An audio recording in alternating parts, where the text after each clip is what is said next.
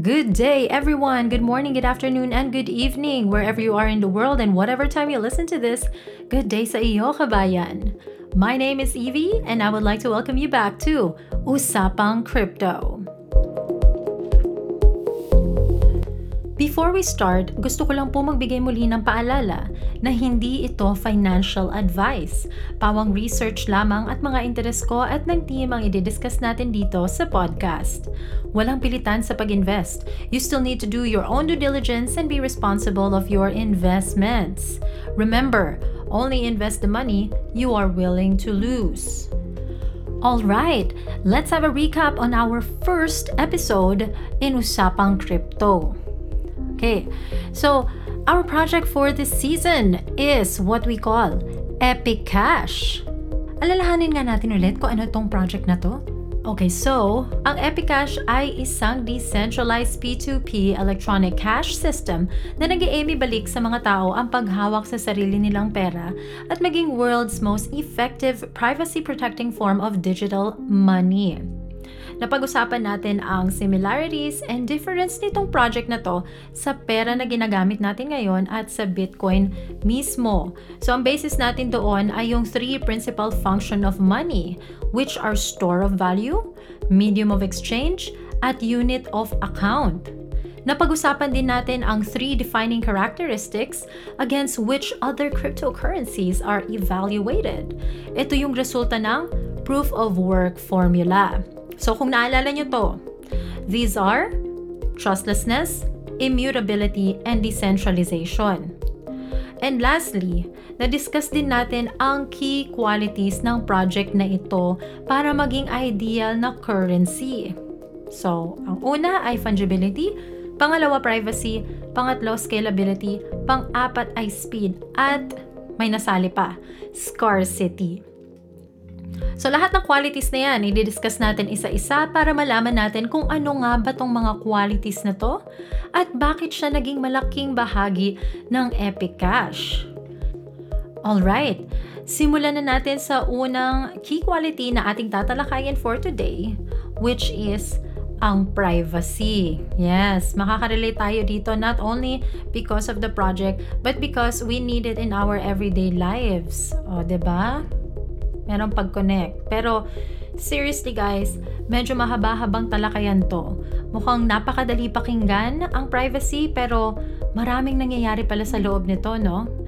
Kaya mag-ready na tayo sa mga makukuha nating information about this. Yes, so, let's start with this privacy. I mean, I think alam mo naman ang ibig sabihin ng privacy, di ba? It's easy. Lahat ng tao, and I mean, some people that I know of, including me, gusto ng privacy. Yung walang basta-basta makakuha, makakaalam, or makakagamit ng personal information ko. Yung ako lang yung makagamit lahat nun. Diba? Yun ang privacy. So, ikaw ba? Kamusta ang privacy mo? Nilalantad mo ba sa lahat ng mga impormasyon mo? Or pinag-iisipan mo muna bago mo ibigay impormasyon mo sa iba? Yes. So, habang tumatagal, habang ang teknolohiya natin ay mabilis na nag-evolve, mas parang nagiging komplikado ang privacy. Bakit? Let me give you examples. So, I have two examples here. Ang unang example ko na ibibigay sa inyo ay ang mga lumalabas sa apps or website na binubuksan natin na pop-up. Feeling ko naman familiar kayo dun sa pop-up na yon kasi sometimes you cannot move on sa paggamit ng app kung hindi nyo sasagutan yung pop-up na yon or naka-block siya dun sa website pag binuksan nyo or nasa ilalim siya. Ano ito? Yun yung nagtatanong sila kung iaalaw mo ba na may kukunin silang onting information from your phone or laptop like your activities for one. This is for them to share the right ads for you, and so on and so forth, yada yada. Actually, hindi nga info yun nakalagay dun eh. It's quote-unquote cookies. Yes, of course, onti lang yung nagbabasa nun, so how would they know, right? Yung iba naman, hindi alam kung ano yun. Allow lang ng allow, yes. Kaya allow lang ng allow ang karamihan without reading or knowing it. Kasi, hey, I just wanna move on. Gusto ko lang pumunta dito sa website na to or gamitin tong app na to. Now, you know, it's very scary. Kasi you're making the website or the app track your activities na pupwedeng gamitin ng ibang tao. Of course, hindi naman natin sigurado na safe yung mga information natin sa kanila, hindi ba? But the thought of it that someone is tracking our activities, ay, ewan ko kung gusto mo siya. Ako, ayoko siya. So, yun ang unang example. Pangalawang example. Narinig niyo na ba yung term na data breach? I bet you did. Yes, yan ang ating second example, ang data breach, na kung saan ang confidential data or information ng isang tao ay nakuha or nakita or ninakaw na ng iba nang walang pahintulot sa nagmamay-ari. So, saan ba nangyayari to? Well, nangyayari to everywhere, in any time. Most especially sa mga malalaking kumpanya na kung saan meron silang maraming information from different people. The more the merrier ang peg, ganarn. Pero, nangyari na to sa ibang telecom companies, social media companies, big business companies, and even banks. Actually, even in crypto, nangyayari to. So, isn't that scary? Kasi from there, pupwedeng magamit or maybe nagamit na without you even knowing na sa isang iglap, ang mga impormasyon mo ay nasa kamay na ng ibang tao or party at pupwedeng gamitin ito para makakuha ng pera sa'yo or through your bank or sa iba gamitin ang information mo or worse, gumawa ng krimen gamit ang pangalan mo. That's how privacy is very important, you guys. Kaya we need to be very aware and very educated when it comes to privacy. Sabi sa'yo eh, makakonekto sa everyday life eh. Diba? So, kung nakakonekto sa everyday life, ano naman ang connect nito sa Epic Cash? Well, just like what I mentioned earlier and in our first episode, privacy is one of the key qualities ng project na ito. Pinoprotektahan nito sa third party ang information ng coin holder or ng owner. And ito ay dinisenyo para maging untraceable and invisible sa surveillance. Yes. Yun na. That's it. Char. Well, I think medyo malino na siya. Pero, let's dig deeper para mai-analyze natin as to paano nila ginagawa ang pagprotekta sa holder ng coin. Paano sila nagkaroon ng privacy? So, sometimes yun yung nakakalito eh. Yung process ng isang project, process ng isang company para makampante tayo sa ating mga investments, sa ating information. Yes. So, let's move on. Now, I want to give you guys a situational example para maintindihan pa natin lalo ang privacy. Okay. So, kunwari, meron kang transaction na ginagawa. Either sa bank, sa pera padala, or online. And then, mag-fill up ka ng form. Isn't that they ask us for simple private information gaya ng pangalan mo, address mo, contact details, yung pera mo, magkano siya, and anong currency niya, then kanino galing, contact details nung nagpadala in case may nagpadala, and some would ask reasons for sending it, diba? So, those are questions that already is included in the privacy that you are giving to other people. And mind you, since finifilapan mo siya, recorded yan. Meaning, galing dun sa mga information binigay mo, you are revealing your life sa third party, which is yung bank, yung online banks, yung pera padala, and so on and so forth. Kagaya ng spending habits mo, yung kabuhayan mo. Kasi syempre, kailangan nilang malaman saan nagagaling yung pera na nilalagay mo doon or sinisend mo. Yung mga pagmamayari mo. And of course, yung mga katransaction mo and their information as well. From there, malalaman nila kung ano yung mga interest and intention mo through tracing transfers of value. So, kung walang privacy, yung mga binigay mong information, pupwede siyang mag-leak if not kept right by the third party. So, ang ending? Hello, hackers! Go hack all you want, diba? Nakakaloka, Diyos mio. Ang privacy, dapat meron tong scale eh. From pasok lang on one end to who you on the other, char. Actually, kidding aside, it's from open and notorious on one end and anonymous on the other end. Well, you know, business companies to crypto companies, they should contemplate on this and scale their privacy. Kasi once ang privacy ay dahan-dahang mawala, hihina ang isang foundation ng cryptocurrency, which is yung trustlessness. Guys, foundation is very important in everything, kahit sa tao. Everyone knows that. Kung wala nun, paano magiging successful ang isang bagay or yung isang tao? Paano siya makakatayo on his own feet? Ganun, diba? So, ganun ka-importante ang privacy sa cryptocurrency. Now, speaking of cryptocurrency, alam nating mga nagtatransact in crypto na ang ating mga transactions ay recorded, diba? In Bitcoin for one, the wallet address, the amount that we send, to what wallet address we send it to, it goes recorded to the blockchain. People can just see it. Lalong-lalo na if they are aware of the transaction. Now, since everything is recorded in the blockchain, just an F Y I, not all coins are the usual coins that we know na ginagamit natin sa pag-transact, like buying and selling some investments and all of those things. Kasi some are used for illegal activities. So, itong mga coins na to ay tinatawag na tainted coins. Yan. Itong tainted coins ay ginagamit for illicit or what they call dirty activities. Yung mga ginagamit ng mga tao for criminal activities. And since recorded siya, nakikita yon sa blockchain. Yes. So, alam nyo ba yung nangyayari sa mga tainted coins? Okay. So, let me give you a situational example ulit. So, kunyari, may nakatransact ka, eh yung nakatransact mo, merong coin na sinan sa'yo, wherein may nakagamit nun sa masamang activity, or let's say sa dark web, nagamit niya.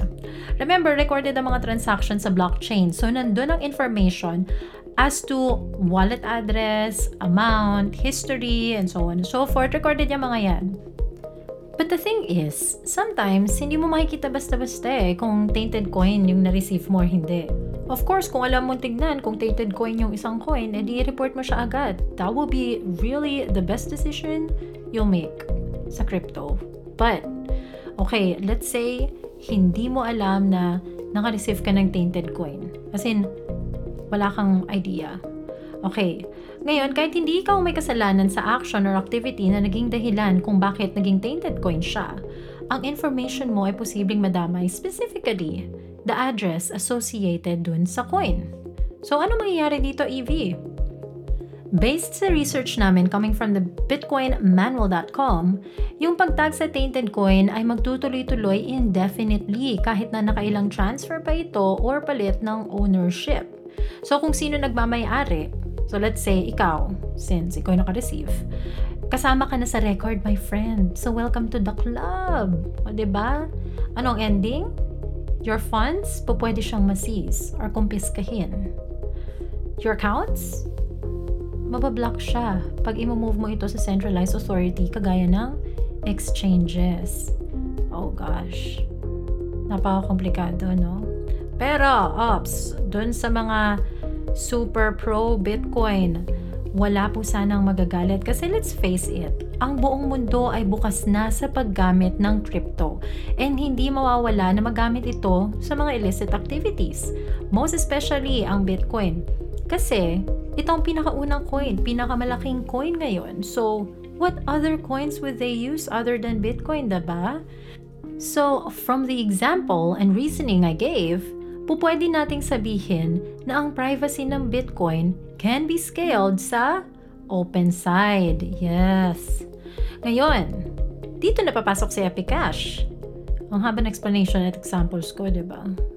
Pero remember, mas maganda na maraming example para mas maintindihan lalo, diba? At least we're trying our best to make this easily understandable. Okay, going back.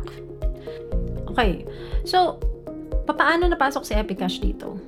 Yan, sabi dito sa white paper, sa scale ng privacy, dun sila nagsiswing sa anonymous side. Bakit? dahil ibinabalik nito ang essential property sa pamamagitan ng pagsisiguro ng pribasiya ng parehong taong nagtatransact at ang kanilang tinatransact. So, ito yung privacy of identity and privacy of transaction. So, let's discuss post para maintindihan ng iba. Ano tong privacy of identity and privacy of transaction? Let's start with privacy of identity. Di ba may mga wallet address tayo? Nakalagay itong mga wallet na ito sa public keys na nagmula sa private keys ng mga wallets. Etong mga address na ito ay naglo-locate sa private vault ng isang user sa digital world. So, etong vault na ito, pupwedeng malocate ang I P address ng user or owner ng wallet address. Therefore, pag may transaction na nagaganap sa coin, let's say, Bitcoin, nakabroadcast ito sa communication hub na tinatawag nilang node. At pinapalaganap o ikinakalat ito sa ibang nodes na tinatawag namang peers. O shala, diba? It's like chika in the digital world. Actually, may tawag nga sila dyan eh. They call it gossip protocol. Wow! Kala natin sa real world lang may chika. Even in digital world din pala, diba? Anyways, so sa Epic Cash, inaalis niya ang addresses entirely. This is para ma-ensure na hindi matatrack ang I P address ng user.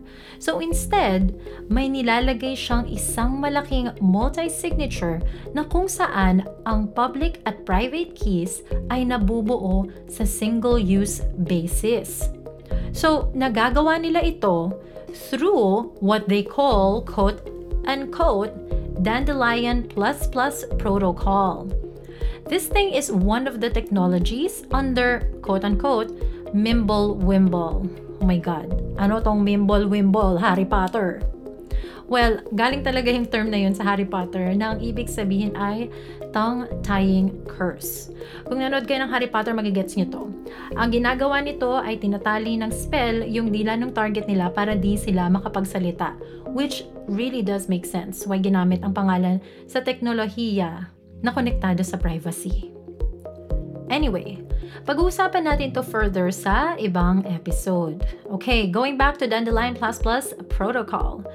Ito ay isa sa mga teknolohiya under ng Mimblewimble at ito ay para malabanan sa pag-atake ng mga nag-a-attempt na ma-re-identify ang mga information na ginagawang anonymous na sa blockchain. So, ang proseso nito ay pag may transaction na pinasa sa random cables or intertwined paths, kinakalat niya afterwards sa malaking network ng nodes para di matrace ang transaction doon sa pinagmulan niya, thus, doon sa I P address ng user. So that's where naging private ang identity ng user. Walang makakaalam kung saan galing ang coin. Diba? So, ang importanteng technology na ginagamit for the identity to be private ay ang Dandelion plus plus protocol under ng Mimblewimble. Okay, so moving on to the next one is the privacy of transaction. So, paano nila ginagawa to? Tinatago nila ang amount na tinatransact at ang sender-receiver relationship ng transaction. Paano nila nagagawa nga? Nagagawa nila ito sa pamamagitan ng paggamit ng method na tinatawag naman nilang confidential transaction at CoinJoin. So, these two ay na-develop ng Bitcoin core developer, co-founder at C T O ng Blockstream na si George Maxwell. Okay. So, may dalawang method tayong nabanggit kanina, confidential transaction at CoinJoin. Let's look into it one by one. Ready na tayo, guys? Mas maraming terms dito na hopefully magets nyo through my explanation. So, let's move on to confidential transaction. Ang confidential transaction na ginawa ni Adam Back at ni-refine ni Maxwell ay gumagana sa pamamagitan ng paghati-hati ng mga transaction sa maliliit na parte through, quote-unquote, homomorphic encryption. So, etong homomorphic encryption na ito ay isang method of performing calculations or complex mathematical operations sa mga encrypted or coded na information nang walang pagko-compromise sa encryption mismo or sa original coded information para ma-preserve ang privacy. Nagets niyo yun? Dami ko sinabi. Okay, ito padaliin natin. So, imagine niyo, meron kayong information, nilagay niyo sa computer. Si computer, gumawa ng code dun sa information niyo. Ngayon, pumasok tong si homomorphic encryption. Etong si homomorphic encryption, hindi ka na ako mabulol. Ulit-ulit. So, etong si homomorphic encryption ay hinati-hati ang information mo. So, in short, hindi mo na siya mababasa. Pero, since alam mo siya, alam mo kung ano yun, yung information na yun. Hinati-hati ni homomorphic encryption ang information mo through a complex mathematical operation. Ngayon, kahit hinati-hati niya to, hindi pa rin nawawala yung pinaka-information na nilagay mo doon. Pero, hindi siya mababasa ng iba. Ganun lang. So, isisend niya to dun sa taong included dun sa transaction mo. Yan. Nagets na? Sana nagets na. Anyway, meron pa siya. Hold your horses. So, pagkatapos mahati-hati ng transaction na to, hindi na makikita ang halaga ng transaction ng mga tumitingin or nag-o-observe. Yan, yan yung sinasabi ko. Nahati-hati na, wala yun ang may alam doon, kundi ikaw lang at yung katransaction mo. Dahil ito naman sa tinatawag nilang quote-unquote blinding factor. Yan. Dalawa na sila, homomorphic encryption at blinding factor. Ano naman itong blinding factor? Ito ay isang sistema na nagbabato ng random numbers at isasama ito sa transaction na nahati-hati na para matakpan o hindi na makita ang value nung nahati-hating transaction. So, ang nakakaalam lang ng value ay yung sender-receiver or yung involved dun sa transaction na nangyari. At diba? Double privacy ang peg, diba? Confidential transaction, ang homomorphic encryption, ay naghahati-hati sa information, at ang blinding factor naman ang nagtatakip dun sa value para walang ibang makakakita at walang ibang makakaalam kung ano yung value or amount nun kundi ikaw lang at yung receiver. Okay, kaya pa ba guys? Nandyan pa ba kayo? Buhay pa? Yes! Kaya pa, right? Madaming info na kailangan mag-sink in, no? Right. To be honest, nagulantang din ako sa information dahil hindi ko alam na ganito pala kakomplikado ang proseso para lang masigurado nila ang privacy sa Epic Cash. Which is really nice kasi kahit ang daming complicated words or processes sa loob, at least sure tayo na pinahalagahan talaga nila ang privacy ng user or coin holder. Diba? Okay, so balik tayo. Gawin natin komplikado ang proseso lalo. Pero promise, last na to. Tapos na tayo sa confidential transaction. Moving on tayo sa CoinJoin.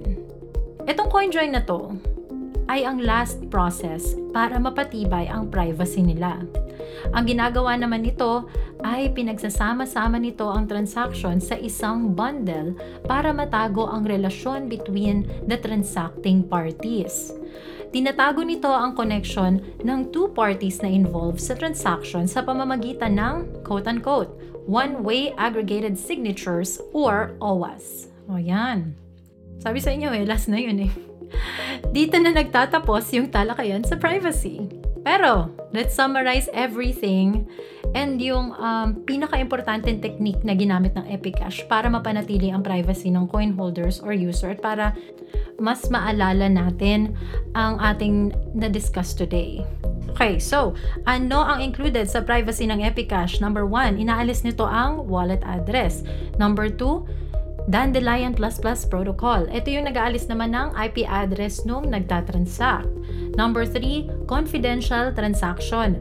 Ito yung naghahati-hati sa value ng transaction at gumagamit ng sistema na blinding factor para walang makaalam ng amount na isesend ng nagtatransact kundi siya lang. And number four, CoinJoin. Ito yung nagsasama-sama ng transaction para gawin isang transaction instead nang maitago ang connection ng dalawang parties na involved sa transaction. Sa pinakamadaling salita, privacy sa wallet address, I P address, value ng isesend, and taong involved. Ayan! So, that's it! Yan ang privacy ng Epic Cash. Kung may katanungan po kayo or hindi nyo naintindihan ng discussion natin, which I hope you really did, kasi ang dami kong example, you guys can always send us an email at usapangcrypto dot team at gmail dot com. We will reply sa mga message niyo, promise. Yan. Okay, for our next episode, we will discuss naman about fungibility. Ano ito at bakit siya isa sa key qualities ng Epic Cash? Yes. Anyways, I hope you guys enjoyed and learned a lot of things with this complicated topic we have today. It's fun though, right? Kasi mas marami tayong natutunan about privacy. Alright, so mga kababayan, tune in for more updates and information and continuation ng ating discussion about sa project na ito. I hope from this episode na intriga at nag-spark ang interest nyo din gaya ko dito sa project na pinag-uusapan natin ngayon. Sa mga tao pala na hindi gusto ang mga proyekto na dinidiscuss ko, sana wala pong magalit or ma-offend dito, pawang research lamang ito at mga personal na interest ko or ng team. So kung hindi mo peg, carry lang, it's up to you kung gusto mo ituloy ang pakikinig or mag-move on. Ang aim natin sa podcast na ito ay matuto at kumita ng sabay-sabay. By the way, I forgot to mention, if meron po kayong suggested projects na po pwede nating i-discuss dito sa ating Usapang Crypto, you can also email us dun sa binigay ko pong email address, which is yung usapangcrypto dot team at gmail dot com, and we will definitely research about it and check if nakuha ang interest din namin. But before we share it, of course, here, we are going to reply sa inyong message if it's going to be included here or not. But we will definitely give you a reason why or why not, right? Ngayon, ito ang alam ko, magre-reply talaga kami sa mga message nyo. Yan. Anyway, thank you so much kung umabot kayo dito sa dulo. I really do appreciate you guys listening all the way here. So, this is the end. This has been your host, Evie. Till the next one, thank you for tuning in and see you in the next episode.